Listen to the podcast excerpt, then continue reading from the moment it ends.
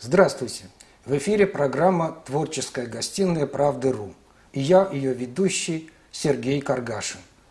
А наш гость сегодня в студии – певица, народная артистка России, художественный руководитель ансамбля «Русская душа» Людмила Николаева. Встречаем! Здравствуйте! Людмила, май – особый месяц для России, потому что есть день который со слезами на глазах. Я имею в виду День Победы, 9 мая. Да. Я знаю, что в этом году вы подготовили особый подарок музыкальный для ветеранов. Это песню. И эта песня называется «Моя спасенная Россия». Да. Вот расскажите, пожалуйста, об этом. Это очень такая чувственная история. Это случилось год назад. Позвонил один э, человек, который работает российские автомобильные дороги.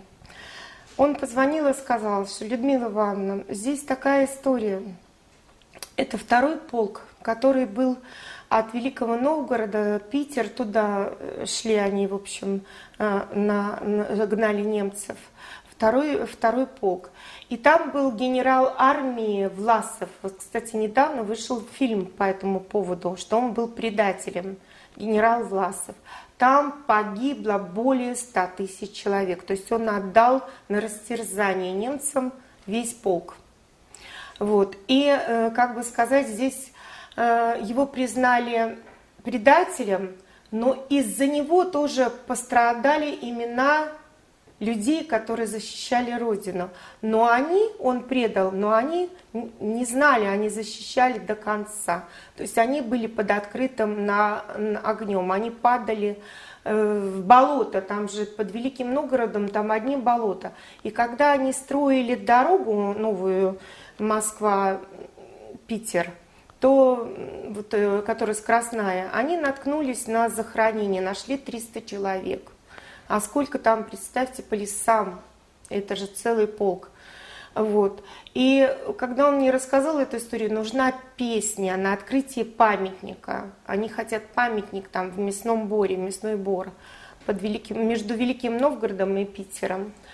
Ну и, конечно, история очень тронула мою душу.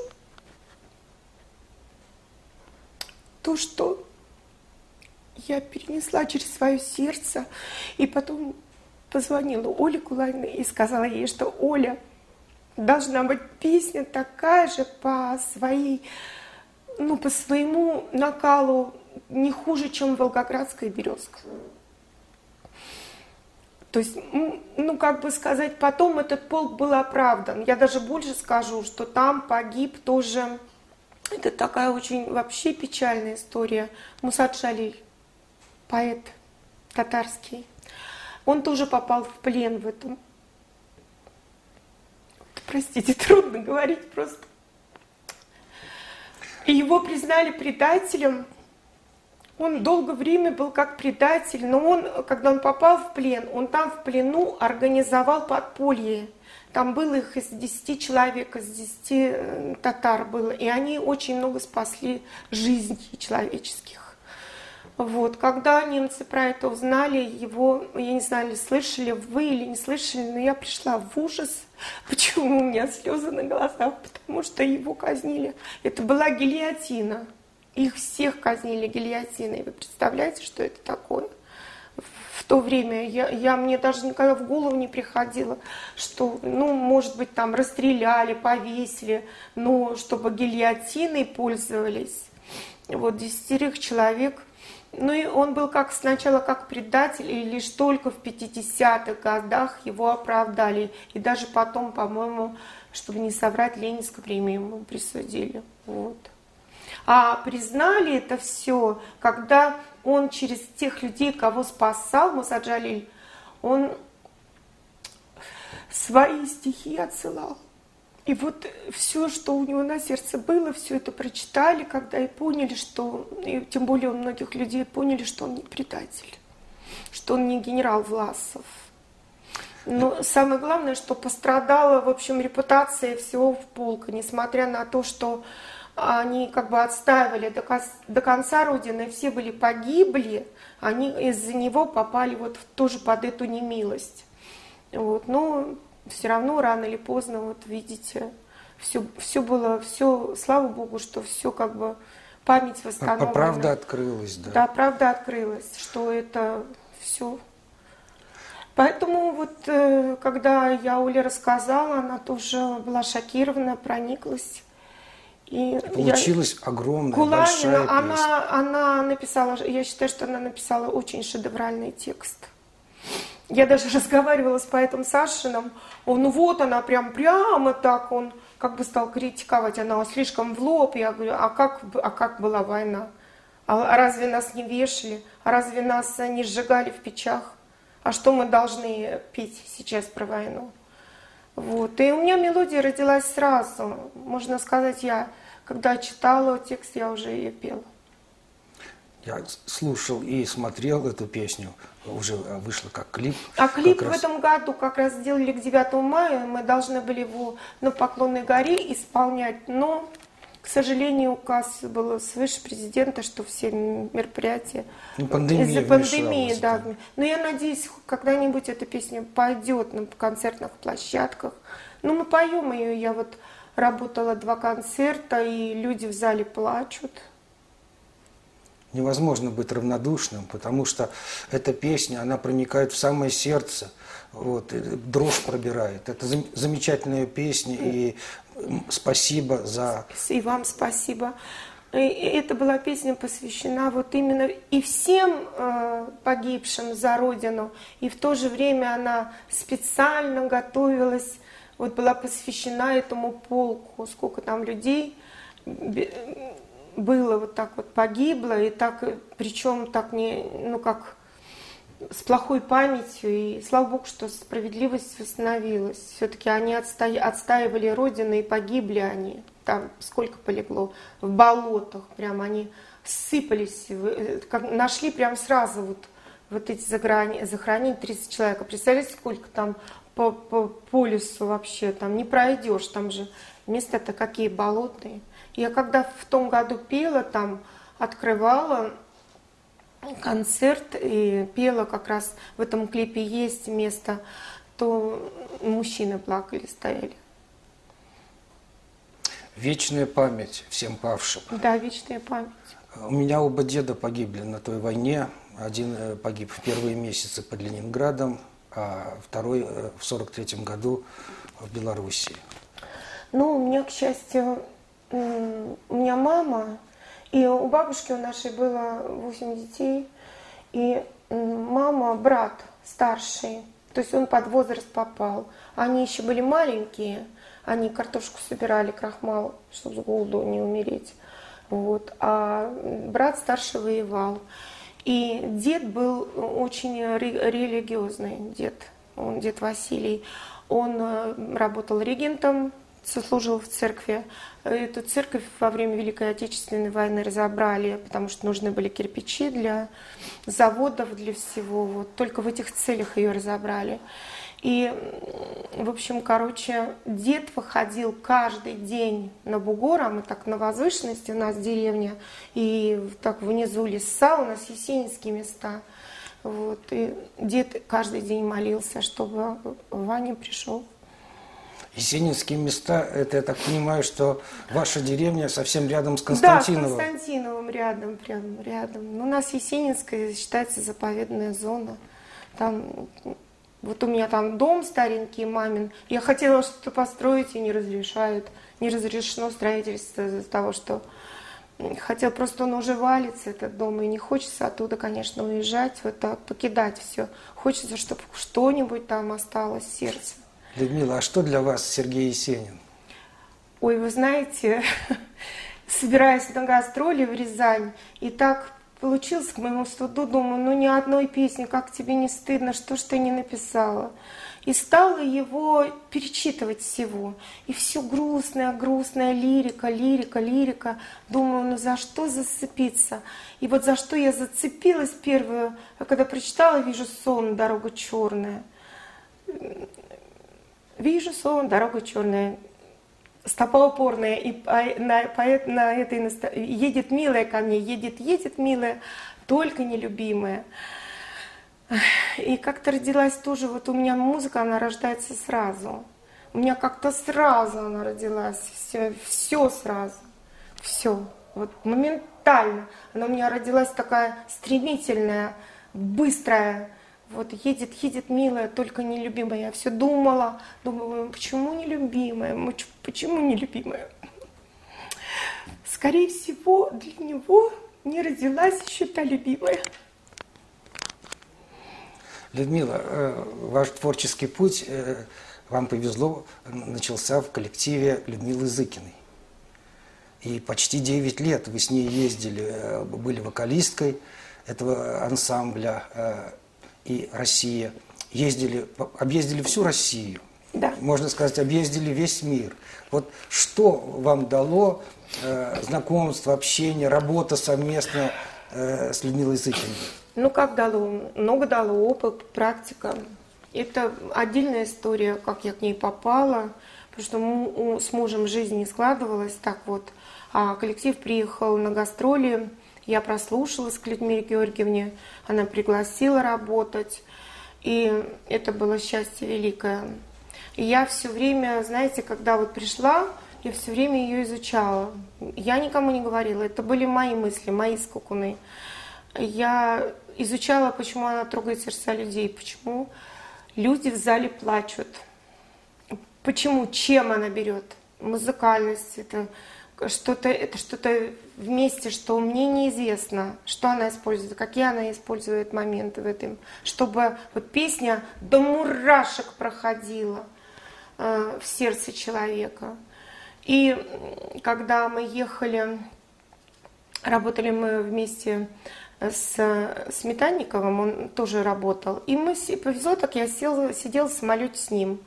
И я у него спросила, а как вы делаете вот так, чтобы кульминация была и музыка, как вы делаете? А они прям с Людмилой Георгиевной нога в ногу шли. Даже он больше иногда аплодисментов получал из зала. Но он мужчина такой, все-таки более такой харизматичный был, как бы сказать, и, наверное, больше любят таких мужчин ну, тем более у него голос, оперный певец. И он мне рассказывал, вот прям взял листочек, какая тебя песня интересует, и сидел рассказывал, как это надо делать. Ну, и Зыкина такие же приемы использовала, как он. Она в кульминацию вкладывала все. Ну, как бы она подготавливала себя к ней она э, брала каждое слово, и если оно значимое, она его выхватывала вместе с музыкой. Но это такие секреты профессиональные. До этого надо как бы умом драсти, сердцем прочувствовать. Вот. И, конечно, работая с ней, это великое счастье. Я большой опыт получила. От, как говорится, от тумаков до пряников. А потом э, вы решили организовать свой собственный ансамбль, который получил название «Русская душа». Начинали все с нуля, но добились колоссального успеха. У вас были полные залы и в России, и за рубежом. И, за рубежом. и не только были. У вас и сейчас эти залы. Вот трудно было начинать э, э, создавать свой коллектив с нуля. У меня была мечта потому что я была зависима, то, что ну, не было прописки. У меня была мечта что-то сделать свое. Я даже делилась этой мечтой со своими коллегами по цеху, делилась, как я планирую все это сделать. И это была моя большая самая ошибка. Вот ошибка в том, что не надо свои секреты профессиональные быстро подхватывают, если это хорошая идея. Ну и как-то получилось так, что вышла и сразу мне повезло. Ну, я уже работала у нее и ходила на конкурс, когда мне уже аккомпанировала вся профессура Московского института. Они, конечно, не артисты, они немножко чопорные, но они профессионалы, они виртуозы.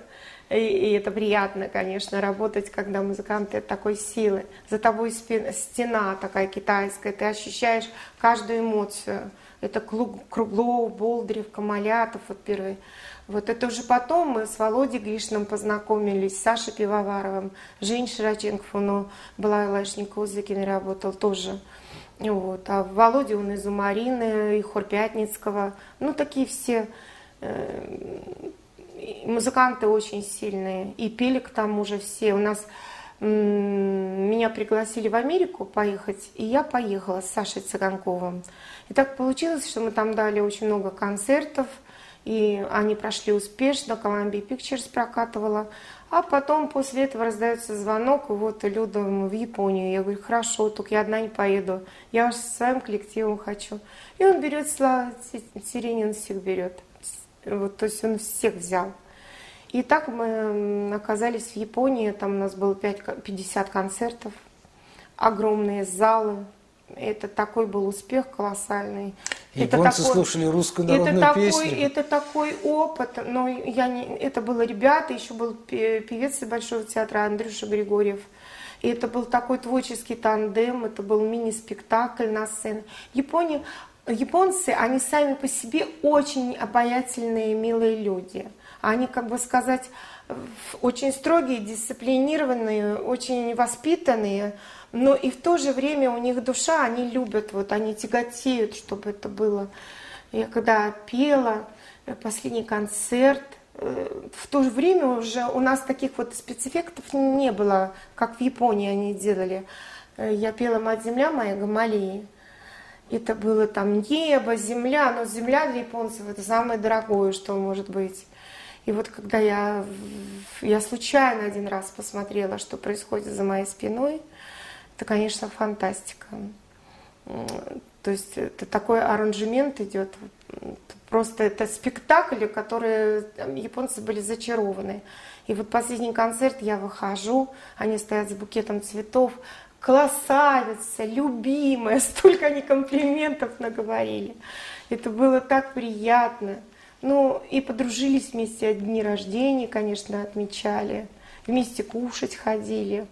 Японцы, они вообще фантастические люди, я бы еще поехала. Ну, наверное, это состоится, я думаю. Людмила, у меня такой вопрос. Это правда, что однажды с оркестром имени Осипова за один mm. день вы записали целый альбом. Да. Целый альбом да. за один день. Да, целый альбом за один Но день. это ж надо обладать каким мастерством. 18 песен. 8... 18 песен за один день. Но это не просто так, потому что каждая песня, она прожита через сердце, прошла. С каждой песней занимался со мной аранжировщик, тот, который делал эту песню, но в основном готовила программу Вера Николаевна Городовская. То есть она была непосредственно моим преподавателем, моим учителем. Вот. А она занималась негласно, она же работала с Лидией Андреевной Руслановой, народная артистка России, гуслярша, делала аранжировки. И э, с Лидией Андреевной Руслановой она работала. Потом она, когда я Миязакина не отпускала в институт, но мне же надо как-то получать образование. И я ей сказала, Вера Николаевна, позанимайтесь со мной. Она отказалась. Я за ней год ходила, уговаривала ее. Она согласилась. И первая фраза ее была, Людочка, откуда вы знаете, что я занимаюсь с вокалистами, что моя ученица Стрельченко, и еще пару оперных назвала, и я говорю, Вера Николаевна, я не знала, я просто интуитивно почувствовала, что вы мне можете дать то, что я не знаю, что мне, для меня очень важно. И вот каждую песню она со мной оттачивала. Поэтому это было наработано, это было не так вот просто, вышла и спела. Людмила Георгиевна, она э, вот уже в возрасте преклонном, но она без педагога песни не брала. Она обязательно занималась с ней концертмейстер обязательно э, вот оттачивали все, где что, да и она сама оттачивала, что если что-то не получается, какая-то нота, она ее ходила и мурлыкала. Вот просто, ну, это, это работа, это труд. Поэтому я сразу записала за вот, за, за вот эти часы. Я когда записала, с одного, с одного дубля песня готова. Сам Николай Николаевич, он просто в шоке был. Царство Небесное, замечательный человек, народник, великий музыкант. Сколько он праздников народных делал. Людмила, а что для вас русская песня? Ой, я даже не знаю, что для меня русская песня. Я ей всю жизнь свою посвятила, потому что мои родители, папа играл на гармошке, мама пела, дед тоже пел, бабушка тоже музыкальная была. Все как-то пели в семье. В крови и, тоже в было. В крови, да. Это, не знаете, вот как вот есть национальные песни, вот да, взять еврея, да, взять татарина, взять румына. У каждого свой как бы колорит мелодический. Он с в, в, в ушах твоих крутится, он с молоком матери. Ну, то же самое русская песня. Она крутится, этот колорит, он... Вот я же не смогу там, э, да, как-то, да, очень достоверно, хотя я пробовала взять и спеть какую-то песню, да, другой национальности. Я пробовала. Но все равно эта песня получится у человека той национальности, которой он родился вот, э, который исполняет непосредственно. Я же не исполню с молдавским колоритом так, как бы исполнил молдаванин или грузин, допустим. Грузин это вообще высший пилотаж, я считаю. Поэтому это то же самое русская песня. Это я, наверное, русская, и это заложено с, с молоком матери. И потом еще с детства это постоянно мелодия. Да еще с детства как бы э, ходила по своему бугру, поэтому где вот на возвышенности наш дом, мы крайние, и там лес, раздолье, разливные луга. Я ходила и сочиняла песни. Я даже не знала, почему я их сочиняла. Я, я не понимала, ну просто душа пела. Еще маленькая. Я не понимала, кем я буду. Но я сочиняла, ходила. В деревне не было музыкальной школы.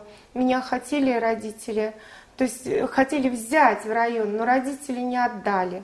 Ну как это так, в интернат – ребенка отдать. Нет, они не отдали. Это, конечно, они зря сделали. Надо было отдать. Потому что ну, я считаю, что я бы больше получила тогда, больше знаний. Вот у меня такой вопрос.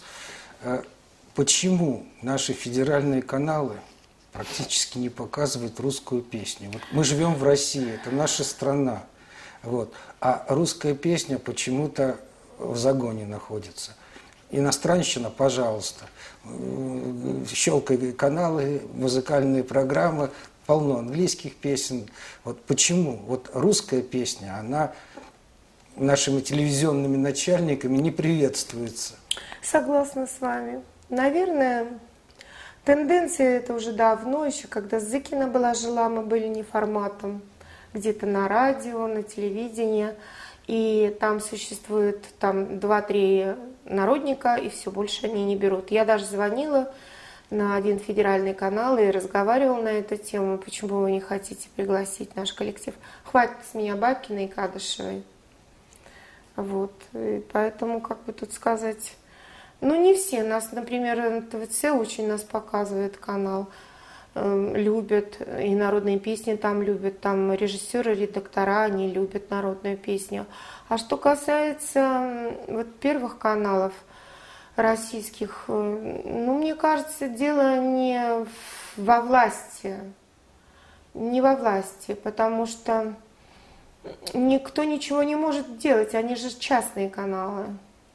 Есть федеральные каналы. Я а помню, есть, на одном есть. из федеральных каналов э, была передача, тоже, я не помню, голос, не голос, но, в общем, отбирали э, вокалистов, и вышел молодой парень э, в русской национальной одежде, спел русскую народную песню, а председателем жюри был Меладзе. Вот. И он э, сказал, ты, это, ему обратился к, к этому артисту, сказал, ты что, с ума сошел? Что ты поешь? Я так удивился в России на федеральном канале за исполнение русской народной песни и такие слова услышать. Вот я не знаю, я, если был бы президентом, я убрал бы этого Меладзе тут ну, же на, Наверное, не может. Наверное, не может. Я не знаю, почему. Может, у президента более глобальные задачи, чем они. Но мне кажется, что все зависит от ума человека. Вот насколько они... Но он же Меладзе, он же грузин. Если был бы русский человек, наверное, он бы за русскую песню был. Да, я имею в виду Константина Меладзе, Я- который я да, поняла, да, да. пишет, не Валерий. Ну, они же, наверное, Не, грузины. ну всё- да, понятное дело, что им э, своя как бы музыка э, Но б- больше, ближе, ближе, То да, есть ближе. Они, нет, они мне нравятся, они пишут великолепные песни, поют великолепно. Но как бы все, все равно э, я согласна с вами, что но понять это, я сама не понимаю, что, почему это. Мне кажется, все-таки это из-за того, что кто-то очень не любит Россию, кто там сидит. У него нет патриотического духа, у него нет э, вкуса, у него нет э, чувства, что вот э, нужно, как вот как гордятся американцы своим кантри, да?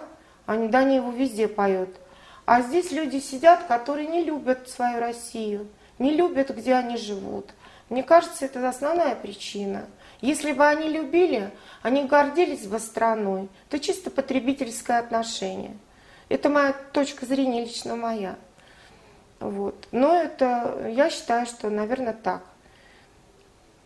Я полностью согласен. Вообще русская душа, она не может без песни. Да. Песня может быть совершенно разной, да, может быть современной, это может быть эстрада.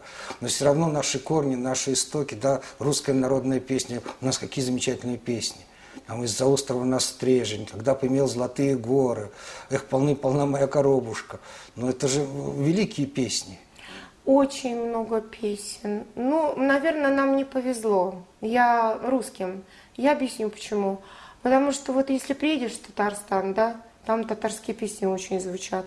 Приедешь, приедешь допустим, в Чувашию, там чуваши, чувашские песни любят на, на каналах, и сами чува, чуваши, они любят все. Приедешь куда-то, у нас 175 национальных меньшинств, и, и они как бы, а мы вот русские, Российская Федерация русские, у нас нет своей территории, вот у нас мы, это все, но это не наши, там татары, там чуваши, там эти, а мы как-то рассеянные, Э, где? Если бы был у нас свой, наверное, свой федеральный канал, вот и мы, мы ну, он у нас есть, но лично наш, русский, но он, он не русский, он российский. Я, может быть, неправильно понимаю что-то, но или неправильно говорю, но мне кажется, я правильно говорю. Он российский. А вот русская как национальность, мы же в 175 национальных меньшинств, мы же там тоже, в них. Поэтому на нас как бы, может быть, потому что у нас нету, был бы у нас немножко своей территории у русских. Вот чисто русские они здесь, да? И только русские. А то мы рассеянные по всей Российской Федерации. И, наверное, там бы крутили, может быть, русские песни. Ну, на- на- надежда умирает последней. Все-таки хочется надеяться, что наша русская песня, она не пропадет, не сгинет, и все равно она будет звучать. Вот, и, э, может быть, даже э, там одумаются, где-то там наверху. Не, не одумаются, не одумаются. Нет, если только помрут те, которые рулят, и придет какой-то новый человек с новым мышлением, с новой как бы организацией ума, и поймет этот человек, что если ты живешь в России, то должен э, э, гордиться своими э, русскими корнями. Ты должен быть Петром Первым. Хоть Петр Первый он и брал все с Запада, наверное, они по его это идут. Но он же не запрещал русские песни. Он все равно, как бы сказать, любой правитель. Наоборот, там всех царей взять, они, они западные были цари, но они как бы тянули Русь, они ее вытаскивали, они открывали институты, они за все были, было русское, потому что им это было дорого, и они- им нравилось, они любили. А здесь просто люди не любят.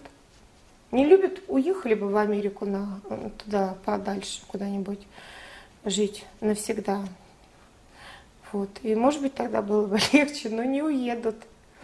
Людмила, а какие вот э, передачи музыкальные э, вы все-таки смотрите э, по- нашему телевидению? Ой, сейчас я с, вот, смотрела «Привет, Андрей». Сейчас, кстати, они возрождают, там они, в моду входит русская песня. И слава богу, что Андрюша вот Малахов, он показывает русскую песню. Народниц там собирает, из глубинок вытягивает их. Вот, и недавно совсем там я смотрю, смотрю, Катя поет Молодцова песню. И думаю, что-то песня знакомая. И смотрю, она мою долю-долюшку переделала, текст заменила и поет себе по федеральному каналу. И потом я читаю комментарии, она пишет, вот какая замечательная песня родилась. Ну, мне неприятно было, что профессионалы такие, как она, народная артистка России, без спроса, без разрешения, переделывает тексты, музыку за свою выдает, хотя написала Окроков. Ну, как-то неприятно это, видеть, что артисты иногда такое делают. Вот поэтому я смотрела, и еще больше, наверное, буду смотреть, что там происходит интересного.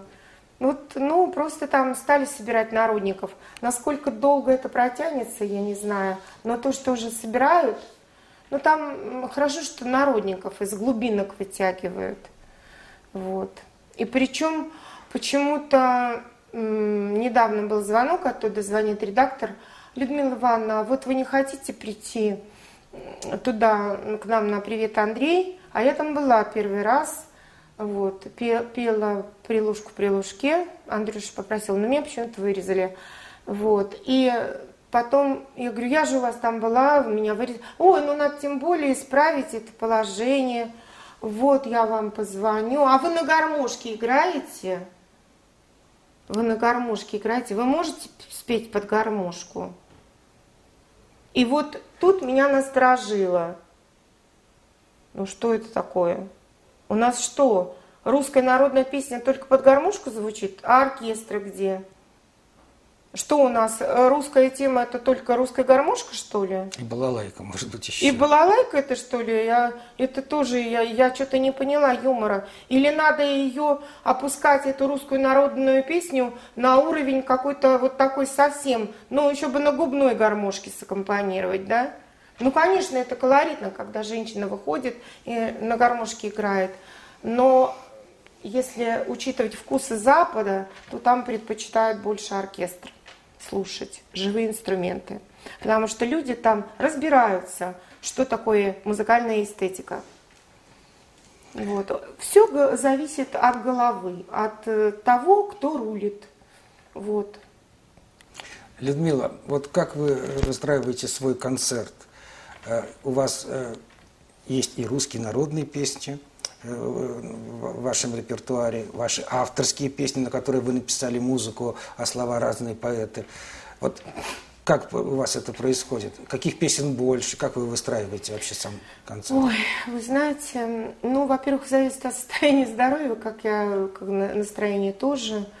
Я как-то, я эмоциональный очень человек, я не люблю, чтобы мои концерты были как-то в пустоту. Я это не приемлю. И, естественно, я обязательно даю такие живые песни, задорные, что это просто холеристические такие. И в то же время я очень люблю лирику, мне нравятся романсы, вот, которые я пишу сама и которые люди мне писали, дарили. То есть мне нравятся романсы, но не романсы как бы в полном таком объеме, как романс, а все-таки больше в этническую форму, как вот в новой стилизованной манере. Вот. Не знаю, как поймете вы меня, но то есть это, это получается как лирическая песня, в то же время романс. Это можно и с городским романсом сравнить. Вот. Но главное, чтобы он был чувственный, этот романс, чтобы публика э, нравилось ей, сопереживала, она сидела, плакали они на этом романсе. То есть этот романс я должна вот за этот промежуток времени всю душу свою отдать людям. Вот на быстрой песне этого не происходит, потому что быстрая песня, она не раскрывает полноту ощущений, полноту чувств. А когда ты исполняешь медленную, с, с хорошей историей, содержательную песню, а сама по себе история, она уже интересна. А когда и музыка созвучна с э, историей, то это вдвойне я сама получаю колоссальное удовольствие, колоссальное наслаждение. Этот романс – это моя стихия, я просто растворяюсь в нем. Вот. И по-другому не могу. без каких песен не обходится ни один ваш сольный концерт? Можно назвать хотя бы несколько песен, которые составляют основу концерта? Основу концерта. Ну, это, конечно, и Оренбургский пуховый платок из репертуара Людмилы Георгиевны Зыкиной. Э, вот права выкупила, потому что мне нравится эта песня. И это единственное, это как память Зыкиной идет, дань и уважение. По улице Мостовой, по широкой Столбовой. В Эпируль я была в беседушке, у милого друга, соседушки. Я не мед пила, не наливочку, я пила, молода, сладкую водочку. Это не догорай, найди слова. Это отлюби меня, ты за все года, никому тебя больше не отдам. То есть песня должна быть с хорошим смысловым значением для меня. Тогда она и до зрителя дойдет. Вот. И, конечно, есенинские песни.